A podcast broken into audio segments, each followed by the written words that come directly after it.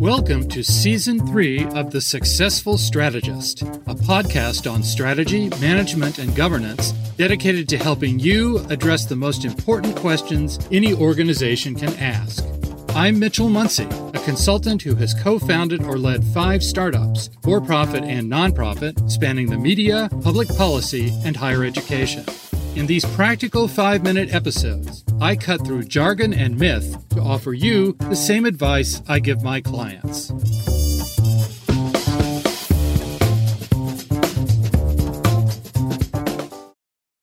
Good morning. This is the sixth in a series of episodes on the roles that people in key positions play in your strategy. Last time, I offered suggestions for breaking out of the cycle of frustration that CEOs and boards often experience when developing an organization's strategy. When you serve on a board, whether for profit or nonprofit, the most important thing to keep in mind is that your obligation is to the organization as a whole Today, I'll discuss four implications of this fundamental truth in helping an organization develop and maintain a viable strategy. First, even if you owe your membership on the board solely to the chief executive, the board chair, or another board member, it's your duty to form independent opinions about matters of concern, starting on your first day of service. You're never obliged to vote for something or to be silent if you don't believe it's a good idea, or if you don't believe you have enough information. I frequently tell my clients that things are exactly as they appear, meaning that if you're a moderately experienced and sensible person and you identify what seems to you to be a problem, the odds you're entirely wrong are very small. On the contrary, the odds are far greater that the situation is worse than you suspect. Even if no one agrees with you, your concerns will still be recorded in the board minutes. Second, serving the whole means understanding all the organization's activities, not just the ones with which you have previous experience or that interest you personally. Strategy is the best example. You may never have been in charge of or participated in strategy development or strategic planning, but if you leave this critical work to the CEO or to board members who supposedly have more experience, you might as well not be there. Use a sense of your inexperience as an opportunity to expand your knowledge into new areas. I promise you will discover interests and competencies you never knew you had.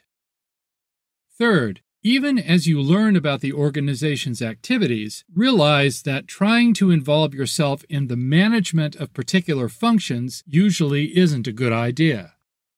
Board members are not managers of the organization. In keeping with your strategic role, focus much more on the fit between the organization's activities than on how the organization performs any specific activity. An organization can perform all its activities very well, yet fail to fit those activities together into a coherent whole. Your role as a board member is to help the organization be more than the sum of its parts. Fourth, you shouldn't be passive. You're not obliged to limit your attention only to the information or issues that others choose to present or to do only what you're asked when you're asked, and to do nothing if you're not asked. Many board members are to some degree in awe of the organizations they serve, or at least like the status of being on a board, particularly if they're compensated. And it's true, board service, especially for a respected business or worthy nonprofit, with a group of people you like and respect, can be very enjoyable but you must never forget your responsibility to hold the organization accountable. Behind every serious corporate or nonprofit crisis, you will find a complacent or compliant board. Guaranteed. My question for today is think about your own organization as well as those on whose boards you serve. Do they encourage independence among board members in specific ways you could describe? It's not difficult to imagine how a board member, taking up the four points I just discussed, could become a far greater burden than a benefit to an organization. Next time, I'll discuss practical ways board members can be constructive even as they seek to offer an independent voice.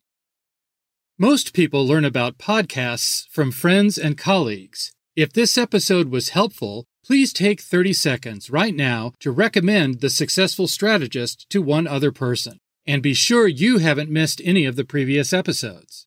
If you'd like to receive my twice monthly newsletter, which includes show notes and a summary of important ideas about strategy, management, or governance, sign up at thesuccessfulstrategist.com. I'm glad we could invest this time together. Remember, being a successful strategist doesn't require specialized training or unique insight, just a commitment to asking the right questions. The Successful Strategist is a production of Prospera LLC, a consulting firm providing strategy development, nonprofit due diligence, crisis management, and interim executive management to mission driven organizations and philanthropists. Learn more at prosperallc.com. This is Mitchell Muncy. Talk to you next time.